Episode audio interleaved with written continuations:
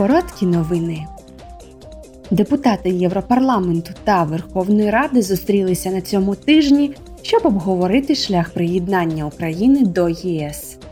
Голова Європарламенту Роберта Мецола відкрила захід, заявивши: My hope is that Я сподіваюся, що переговори з Україною про приєднання зможуть розпочатися вже цього року. Будьте впевнені, що Європарламент завжди буде вашим другом і союзником. Наші інституції вже працюють пліч опліч, зокрема на рівні комітетів, щоб допомогти Україні інтегруватися в Європейський Союз. Сьогодні ми знову висловлюємо свою готовність зробити крок вперед в нашій співпраці та координації. Голова Верховної Ради Руслан Стефанчук зазначив, Russian invasion російське вторгнення кардинально змінило життя кожного українця. А втім, ми завжди пам'ятаємо про свої цінності та цілі. Ми обрали шлях до Європи. Наш вибір остаточний. Ні російські солдати, ні їхні танки, ні ракети не зупинять нас.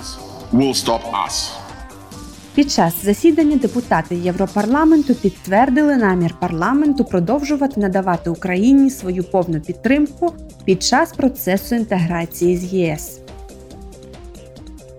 У понеділок члени комітету Європарламенту з питань бюджету та комітету з питань економічної та монетарної політики проведуть 10-й діалог питань відновлення та стійкості за участі виконавчого заступника голови комісії Валдіса Добровськіса та комісара з питань економіки Паоло Джентілоні.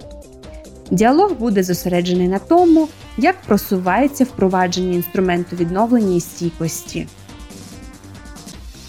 З 9 по 10 червня парламент вітатиме близько 10 тисяч молодих людей у Страсбурзі під час Європейського молодіжного заходу 2023 року. Разом з молодіжними організаціями, іншими інституціями ЄС, громадянським суспільством та учасниками парламент організовує 250 індивідуальних та гібридних заходів. Заходи включатимуть дебати, дискусії, нетворкінг, художні вистави, спортивні події та інтерактивні майстерні. Європейський молодіжний захід 2023 буде зосереджений, зокрема, на європейських виборах 2024 року, ролі демократії та залученні молоді.